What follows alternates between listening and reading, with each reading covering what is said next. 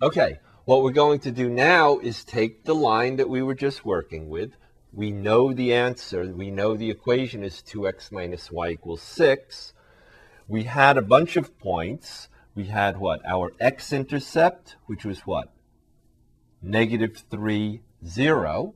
We had our y-intercept, which is what? 0 for x, negative 6 for y. And we had that additional point that we found, the fourth point, 5, 4. And you can check 5, 4 real quick to make sure it's on this line. 2 times 5 is 10. 10 minus 4 is 6. So sure enough, 5, 4 is on this line. And what we're going to do now is write, we're going to try to find the equation. We're going to make believe we don't know the equation. And what do we know? We know that the line goes through the point 5, 4, and it has a slope of, what was the slope? Well, we found it four times. I hope you remember the slope is equal to 2. Right? And what we're going to do is make use of the fact that the slope is the same no matter what points we use on this line. The slope has to work out to be 2. So if we pick a generic point, here is a generic point that's just representing all the other points on this line. The point P will be x, y. Right? And what we want to do is say, all right, we want the point P in conjunction with our known point 5, 4.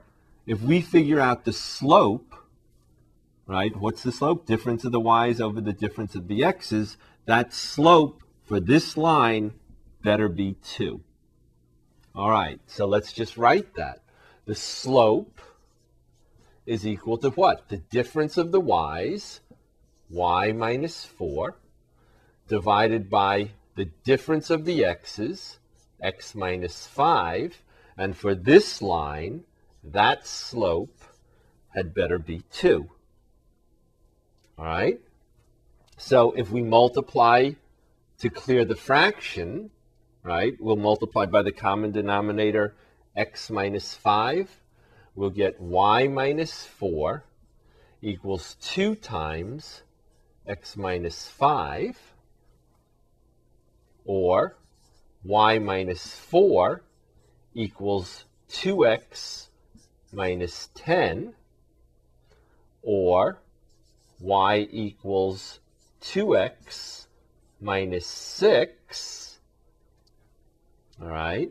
And now if you look at this equation and you look at this equation, they don't quite look the same but in fact they are the same, right? Because if we subtracted y from both sides and added 6, here I'll do it one step at a time, 0 equals 2x minus y minus 6, and then add 6 to both sides, we'll get 6 equals 2x minus y, which is exactly the same equation.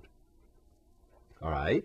So Again, what we did was make use of the fact that for a given line, the slope has to be the same no matter what points we use. If we have a point and the slope, introduce the representative or generic point representing all the other points on the line, and then just say the slope, difference of the y's over the difference of the x's, has to equal what the slope is given to be, 2. And then solve the equation and get it into a nicer form.